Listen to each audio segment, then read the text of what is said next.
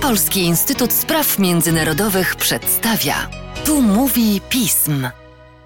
W podcaście Polskiego Instytutu Spraw Międzynarodowych witam Państwa Łukasz Szesina i witam powszechnie Państwu znanego i lubianego doktora Marcina Przychodniaka, który jest naszym specjalistą od spraw Chin i Azji. O paru chińskich sprawach w tym miesiącu już mówiliśmy. Teraz rzecz, która dla wielu osób jest znana, przynajmniej myślą, że jest znana. Powszechnie przez wielu ludzi znane jest, ale nie lubiane, tak jak Marcin, pozyskiwanie przez Chiny różnych zagranicznych technologii do różnych celów. Sprawa ważna w perspektywie historii gospodarki ostatnich 30 lat, kiedy bardzo wiele zakładów przemysłowych zostało do Chin przeniesionych. Chiny wzmocniły swoje kontakty ze światem na różne sposoby przez ekspertów, studentów, ale sprawa ta pokryta jest wieloma mitami, wieloma stereotypami, brakiem wiedzy też. Opiera się często na jakichś przypadkowych elementach wiedzy i Cię, Marcinie, bym właśnie bardzo o to prosił, abyś o tej chińskiej strategii pozyskiwania nowoczesnych technologii z UE czy z, ze Stanów Zjednoczonych nam opowiedział.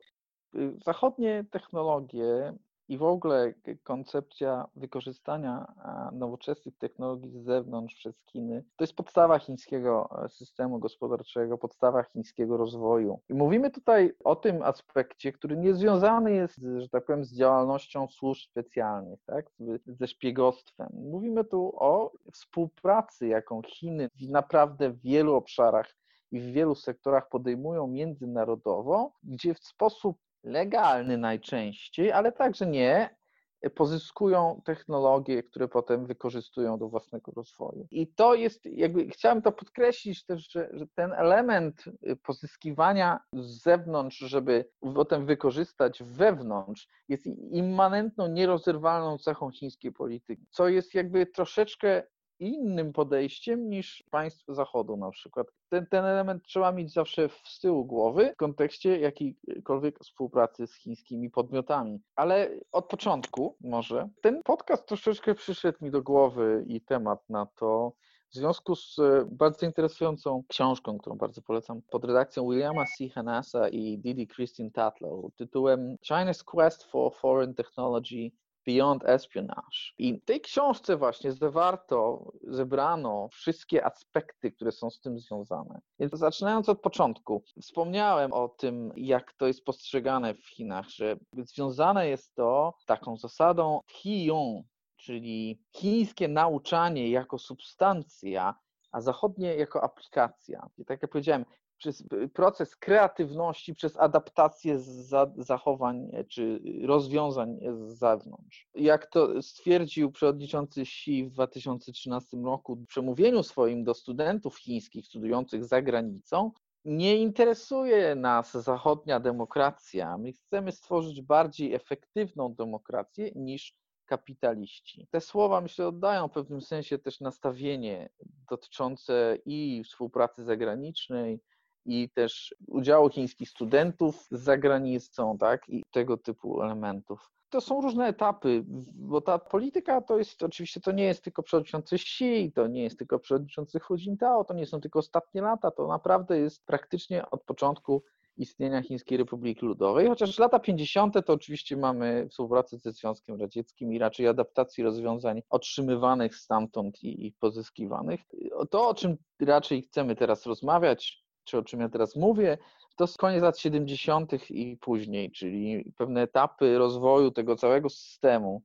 Lata 80., czyli początki wykorzystania właśnie diaspory chińskiej poza granicami Chin do tego, żeby ona w ramach pewnych funkcji czy hasła służby ojczyźnie pozyskiwała i dzieliła się z tym, co trzyma do czynienia za granicami kraju to mamy system e, wielu e, wspomagających to wielu stowarzyszeń tworzonych, czy to zawodowych, czy to branżowych, czy to po prostu regionalnych, grupujących tych Chińczyków za granicami kraju. To mamy 94 rok i, wystart pierwszych programów na rzecz pozyskiwania talentów. Tych programów jest mnóstwo. Jednym z najsłynniejszych z nich jest tak zwany Cien Rzędzihua, czyli plan tysiąca talentów z 1998 roku. One są nastawione na wprowadzanie do Chin, głównie chińskich, ale nie tylko, naukowców, przedsiębiorców, ludzi, którzy dysponują wiedzą czy technologią i mogliby w Chinach tę wiedzę wdrażać, oczywiście za pośrednictwem chińskich instytucji z wykorzystaniem ich pieniędzy. To są setki tego typu programów funkcjonujących w poszczególnych prowincjach centralnych,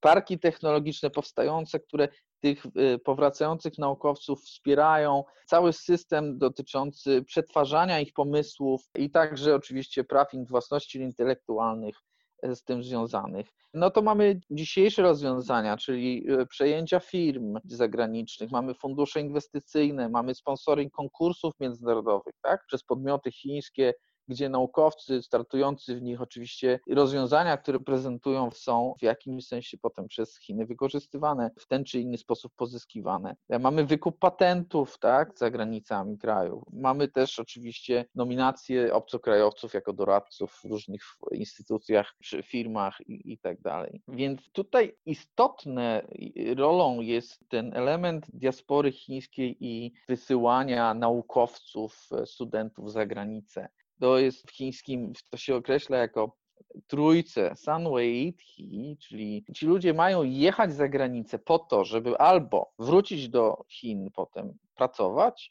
jako naukowcy czy w zawodzie, albo wrócić do Chin i założyć firmę zajmującą się tą dziedziną, w której się specjalizowali za granicą, albo po trzecie służyć Chinom niezależnie od tego, czy wracają na miejscu. I te trzy zasady ilustrują podejście do tego, po co i dlaczego władze chińskie takie dużą wagę przywiązują do studiowania za granicą, do wysyłania studentów, wysyłania naukowców, do wspólnych projektów badawczych, do pozyskiwania w ten sposób wiedzy, technologii i kontaktów. No też rozmawiamy i, i mówię też o tym troszeczkę w kontekście tego, o czym ostatnio dowiedzieliśmy się, ale to nie nie jest oczywiście, dowiedzieliśmy się o czymś nowym ostatnio, ale to jest od dłuższego czasu funkcjonujący element, czyli o pewnych partnerstwach firm chińskich podejmowanych z instytucjami, czy z uczelniami, czy ze szkołami wyższymi, y, na przykład w Polsce. Tak? Mamy takie przykłady, mamy przykłady obecności firmy Huawei, partnerstwa zawartego kilka dni temu z Akademią Kośmickiego, prywatną uczelnią, ale mamy też przykłady partnerstwa z Politechniką Warszawską, tuż uczelnią państwową. Mamy firmy chińskie, które w Polsce organizują konkursy dla młodych naukowców, których potem zapraszają do Chin,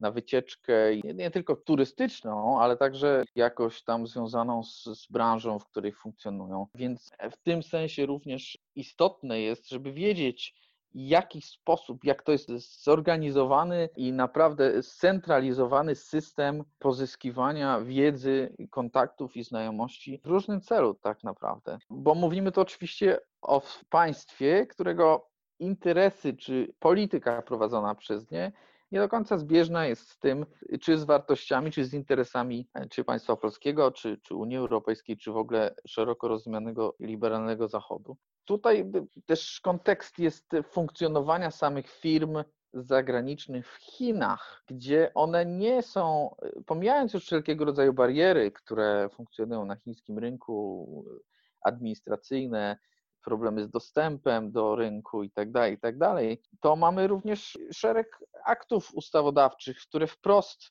nakazują podmiotom chińskim czy podmiotom funkcjonującym w Chinach podporządkowanie się prawu i współpracy z władzami. Tak? Mamy ustawę do, o, be, o bezpieczeństwie z 2015 roku, mamy ustawę antyterrorystyczną też z tego samego roku, mamy ustawę o bezpieczeństwie w cyberprzestrzeni z 2016, mamy ustawę o wywiadzie państwowym i wszystkie te akty prawne wprost definiują i nakazują bezpośrednie podporządkowanie się poleceniom odpowiednich organów władz firmom, czy chińskim, czy działającym w Chinach. To coś oczywiście mógłbym ciągnąć to długo, jakby, bo te obszary i sektory, których, których dotyczy ten proceder pozyskiwania technologii jest bardzo szeroki. To oczywiście jest też kwestia współpracy wojskowej, militariów, tak, połączenia kwestii cywilnych i wojskowych, wykorzystania technologii cywilnych w tematyce wojskowej. To też bardzo istotny temat, istotny problem. To jest oczywiście kwestia rozwiązań technologicznych, przełomowych, innowacyjnych, bo to wszystko jakby też dotyczy tego problemu pytania, na ile Chińska Republika Ludowa jest w stanie rywalizować w, w, rozwoju technologicznym i w tym wyścigu technologicznym, na ile jest kreatywna, na ile jej system edukacyjny, system polityczny pozwala na na taką kreatywność, która jest w stanie zaowocować odpowiednim poziomem innowacji, wyższym w każdym razie niż liberalne demokracje zachodnie, niż Stany Zjednoczone czy, czy Unia Europejska. No i tu jednoznacznej odpowiedzi na to pytanie nie ma. Wydaje się jednak, że to jest jednak wtórne pytanie, w tym sensie, że jakkolwiek byśmy nie negatywnie na to nie odpowiadali, to istniejący obecnie system, który nam się wydawał, nam w sensie zachodniej liberalnej gospodarki, system wymiany wiedzy, jakby, którego wartością było właśnie to, że on jest otwarty, że on jest dostępny dla wszystkich, że to jest globalizacja raczej niż zamknięcie się w, w pewnym obszarze że on działa na korzyść podmiotów takich jak Chińska Republika Ludowa, które tę otwartość i tę dostępność wykorzystują do realizacji swoich interesów. Jeszcze na koniec może e, trzy konkretne przykłady, które też troszeczkę obrazują problem. To pierwszy z nich to jest, to jest kwestia tego, bardzo często Chin chińskie władze, czy, czy nie tylko władze, ale w ogóle Chińczycy wskazują na przykład na pewne wynalazki, czy pewne rozwiązania technologiczne jako ich własną wkład w rozwój świata, tak, czy przykład na to, jak potrafią również. I tutaj pojawia się często kolej szybkich prędkości, jako taki element, e, przykład e, tego, jak Chińczykom się udało rozwinąć coś na skalę wyjątkową w porównaniu do świata. Tym, że trzeba pamiętać, że i te technologie z kolei szybkiej prędkości to nie jest chiński element, to jest właśnie technologia pozyskana między innymi od partnerów niemieckich. Druga kwestia, w tej książce również są dwa przykłady bardzo ciekawe e, firm, które w jakimś, jedna z nich upadła, firmy zachodniej, która upadła na skutek działań chińskich, właśnie pozyskiwania technologii w sposób e, nieuprawniony. To jest kanadyjska firma Nortel, telekomunikacyjna firma, naprawdę spora firma, która w 2009 roku właśnie upadła po tym, jak część z jej technologii została przejęta czy wykradziona przez Chińczyków w ramach cyberszpiegostwa korporacyjnego. A trzeci przykład to jest ciekawy, bo powiązany częściowo z Polską również, ale nie tylko dlatego ciekawy, to jest pewien przykład tego, jaki sposób ten mechanizm działa przez wiele lat i powoduje wykształcenie pewnych rzeczywiście już potężnych firm, które dominują w swoich sektorach i nie tylko w Chinach, ale także na świecie. To jest firma Nuke Tech. Nutstech się pisze. Firma, która w Kobyłce pod Warszawą ma swoją dużą fabrykę na Europę, ale firma, która zajmuje się generalnie sprzętem do prześwietlania różnego rodzaju i to nie chodzi raczej o prześwietlanie kości,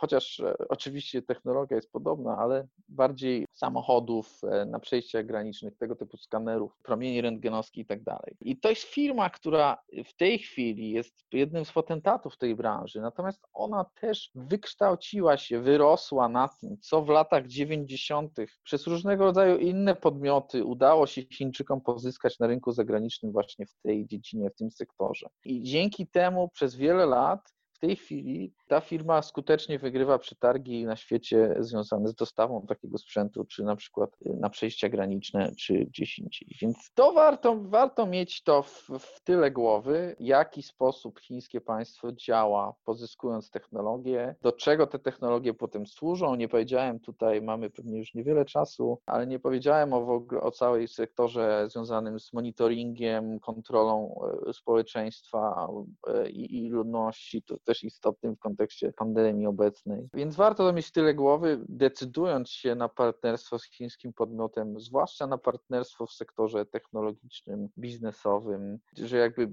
działanie strony chińskiej nie jest raczej nastawione na to, żeby to korzyści były obopólne, a na pewno nie równe. No cóż Marcinie, nie ma w końcu kosmopolityzmu w gospodarce. Gospodarka no nie. to narzędziem polityki. To prawda, kapitał jednak ma narodowość, mówimy tak. Pewne idealne sprawy z lat 90. się nie sprawdzają. Marcin, jak zwykle dzięki wielkie i myślę, że e, zwłaszcza ten podcast da słuchaczom wiele do myślenia. Marcinie, jak zwykle dziękuję Ci bardzo i mimo tego, że było sporo Twoich podcastów, jak zwykle proszę o kolejne. Na pewno. Do usłyszenia.